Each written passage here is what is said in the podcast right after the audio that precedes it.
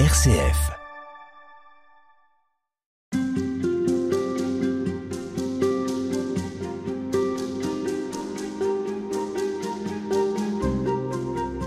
À travers les siècles, Michel Sauquet, un nombre très impressionnant d'auteurs ont été inspirés par euh, François d'Assise, par euh, l'œuvre littéraire aussi qu'il nous a laissée, ou en tout cas ce que la tradition lui attribue. Et euh, beaucoup sont euh, encore très inspirés par François. Est-ce que on peut, euh, pour terminer ces entretiens, faire un tour d'horizon, disons, de, ces textes qui sont peut-être à, à découvrir ou à redécouvrir et qui peuvent nous aider à vivre ce carême, à entrer dans cet espace de désert auquel on est invité à la suite de François? Oui, oui, je pense, comme vous l'avez dit, la littérature dite franciscaine est d'une profusion absolument euh, incroyable, et notamment à l'époque contemporaine, hein, pas uniquement au Moyen Âge, hein, et bien au-delà des cercles franciscains même. Il y a des tas de gens qui ont été, euh, à leur manière, euh, habités par le charisme du celui qu'on appelait le pauvrel, ou le, petit pauvre. Il y a des écrivains, des poètes, je vais y revenir, mais il y a aussi des musiciens, hein, Liszt, Gounod, Poulenc, Honegger, euh, Olivier Messaillin qui a fait un opéra qui s'appelle Saint-François d'Assise. Il y a des cinéastes, euh, bien sûr, euh, Rossellini, Zeffirelli. Il y a des hommes de théâtre, Claudel, euh, Jacques Copeau, Dario Fo, Michael Lonsdale, qui était un fou de François d'Assise aussi. Et le frère Michel Hubot, le frère franciscain Michel Hubot, le dit haut et fort. Saint François n'appartient à personne. Au point que certains athées ou agnostiques ont été aussi fortement marqués par François d'Assise. Je, pense par exemple euh, au généticien Albert Jacquard, qui était athée euh, ouvertement et qui a écrit un livre magnifique qui s'appelle Le souci des pauvres, l'héritage de François d'Assise. Jacquard, le proche de l'abbé Pierre, le militant euh, du DAL, etc. Mais je pense aussi à Giono, Anatole France, Malraux, tous ces gens-là qui ont été marqués par François.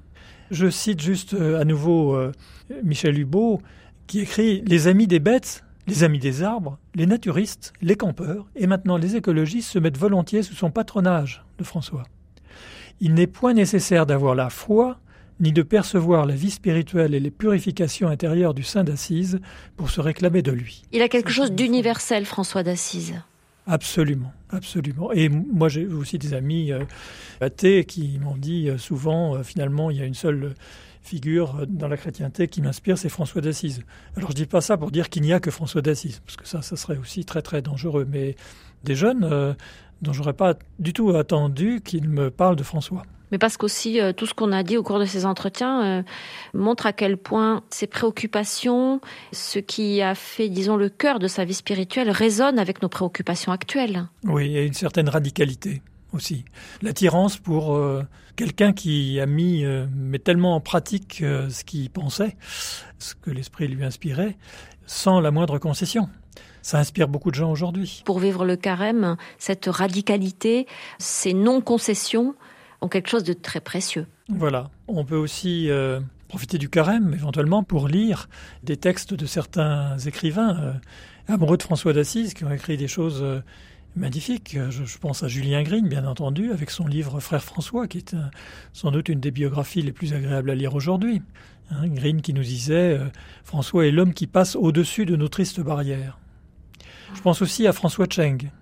Peut-être euh, vos auditeurs ont-ils euh, lu ce petit livre qui s'appelle Assise, une rencontre inattendue, qui nous renvoie là aussi au thème du désert, du désert minéral. Vous savez que François Cheng euh, est un, franciscain dans l'âme, d'origine euh, chinoise, et qui est maintenant un écrivain français à l'Académie française, très inspiré non seulement par euh, François, mais aussi par Assise, par le lieu dans lequel il a vécu, et qui écrit la chose suivante. Ce qui impressionne en particulier sur cette hauteur, hauteur d'Assise, c'est tout de même l'intimité que le saint entretient avec le règne minéral. Moi, natif de Chine, comment ne pas me sentir de connivence avec lui dans l'amour de la pierre? Au sein de cet univers de grottes, je le vois à la manière de tant d'ermites taoïstes dormir au creux des rochers avec en guise d'oreiller un gros caillou à la surface lisse. La vertu que l'on décèle dans les rochers, ici comme en Chine, peut être la même, doit être la même. Dépourvus de tout ornement, ils incarnent l'esprit de pureté et de dépouillement. Ce petit livre mérite vraiment d'être lu, comme bien d'autres. Je pense au poète Francis Jam, je pense à Rainer Maria Rilke, ce poète allemand qui, parlant de François, écrivait Frère brun de tous les rossignols, il puisait en chaque goutte d'existence l'émerveillement, la joie et l'allégresse. Il n'était pas de la race des blasés. Vous avez là une sorte de concentré euh, de la vie, de la personnalité de François extraordinaire.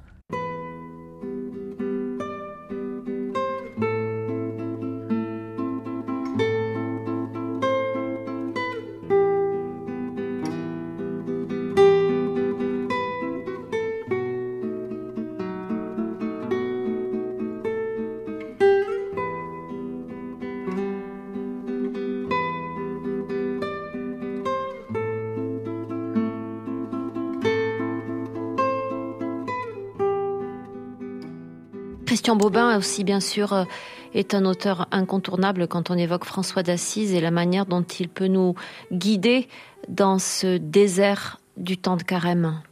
Absolument. Christian Bobin, euh, en soi, euh, c'est un peu un homme du désert. Vous savez qu'il vit un peu à l'écart du monde, dans une maison isolée de Saône-et-Loire. Alors maintenant, il, bouge un peu plus, mais enfin, pendant très très longtemps, on peut dire qu'il était au désert. Ce qu'il a fait connaître beaucoup au grand public d'ailleurs, c'est un livre qui s'appelle Le Trébat. Le Trébat, c'est Dieu, hein, c'est pas François d'Assise, mais bon, on cesse de parler de François d'Assise dans ce livre. Et dans Le Trébat, il parle en particulier de ce qu'il appelle la classe des pauvres. Et il écrit la chose suivante Ces classes n'espèrent rien, pas même le passage du temps, l'endormissement de la douleur. Elle est du XIIIe, elle est du XXe siècle, elle est de tous les siècles. Elle donnera à François d'Assise son vrai visage, un visage bien plus beau que celui en bois peint des églises, bien plus pur que celui des grands peintres, un simple visage de pauvre, un visage de pauvre, d'idiot, de gueux. C'est tout Bobin, ça aussi. Hein. C'est Bobin mérite d'être lu aussi pour bien d'autres choses. Et puis on pourrait multiplier les exemples. Joseph Delteil, Mauriac, Bernanos. Bernanos qui était très sévère avec les franciscains, mais qui était fasciné par euh, François d'Assise. Il y a décidément beaucoup d'auteurs hein, qui sont euh, inspirés. Oui, des gens qu'on n'attendrait pas du tout sur ce champ-là. C'est-à-dire Par exemple, Mathieu Ricard, moine bouddhiste, connaisseur s'il en est du désert hein, et de la méditation, qui disait S'il est possible d'atteindre à la perfection sur le plan humain, ce doit être cela la sainteté de Saint François, rivalisant avec la sagesse de l'Extrême-Orient. Je pense aussi à Xavier Emmanueli, le, fondateur du SAMU social. Son livre Célébration de la pauvreté, regard sur François d'Assise. Je pense aussi euh, à quelqu'un dont on ne sait pas euh, l'attachement qu'il a pour François d'Assise et, et, par ailleurs pour euh, ce franciscain Éloi Leclerc qui nous a laissé une œuvre tellement magnifique. Emmanuel Faber, ancien PDG de Danone, vous savez qu'il a été remercié de Danone parce qu'il avait des positions un petit peu trop euh, sociales pour euh, les actionnaires. Faber a préfacé le dernier des livres d'Éloi Leclerc, dont il était un peu le disciple donc, et il écrivait dans cette préface Toute l'écriture d'Éloi traque dans l'histoire des hommes ces moments où vacillent les certitudes et s'entr'ouvre un autre possible, là où le vide appelle la plénitude, où la désolation appelle une consolation plus profonde. Eh bien, là où le vide appelle la plénitude, je pense que c'est ça beaucoup le, le sens du désert, c'est bien ça le, sens du carême, là où le vide appelle la plénitude. Inspiré par la spiritualité de François d'Assise, hein, cette plénitude et ce désert. C'est ce que, à la suite de François d'Assise, euh, que tente de retrouver euh, toute la famille franciscaine, euh, difficilement, parfois laborieusement, mais avec la conviction que c'est là qu'il faut aller, c'est dans ces pas-là qu'il faut s'inscrire, avec cette radicalité-là, ce sens de la prière, ce sens du désert intérieur, ce sens de l'amour des autres. Mais peut-être aussi, et c'est ce qui caractérise François, avec une certaine joie. C'est une joie constante, liée d'une part à la, à la conviction, euh, même à la certitude, j'aime pas le mot de certitude, mais... Euh, je pense que François avait la, certitude, euh, voilà, la, confiance dans l'amour illimité du Père, dans cette euh, Trinité euh, où le, Père transmet tout son amour à son Fils et, et où cet amour est transmis par l'Esprit à tous les hommes. Donc cette joie d'être sauvé, cette joie de pouvoir louer, contempler la création, cette confiance totale en Dieu, et cette impression de libération que François n'a obtenue évidemment qu'au prix d'un très grand nombre de renoncements, fondamentalement une libération, une espèce de bouffée d'air euh, énorme qui lui a permis, euh, malgré les souffrances, parce que François a quand même souffert euh, violemment toute sa vie, d'avoir cette joie et ce mouvement de louange qui lui fait non pas écrire parce qu'il était aveugle à ce moment-là, mais dicter vers la fin de sa vie ce cantique des créatures, cantique de Frère Soleil, loué sois-tu Seigneur, euh, pour Frère Soleil, etc., dans lequel il loue un soleil qu'il ne voit même plus, puisqu'il est pratiquement aveugle. Donc cette joie et cet esprit de louange qui va rester en lui jusqu'à la fin de sa vie et dans toutes les souffrances qu'il a endurées, François va mourir jeune, très malade, mais il aura illuminé son époque et notre époque aussi de cet émerveillement constant, de cet esprit de louange constant. Merci beaucoup Michel Soquet de nous avoir accompagnés dans cette euh, semaine de carême. Merci à vous. À la suite de François d'Assise pour euh, aller au désert et probablement le traverser. Je rappelle à nos auditeurs que on peut retrouver vos écrits, notamment aux éditions MAM, un livre paru en 2021, Libre, simple et heureux, retourné à l'essentiel avec François d'Assise, et puis également chez Salvatore, cette fois, un livre que vous aviez publié en 2016, Le drapier d'Assise. Merci encore. Merci à vous.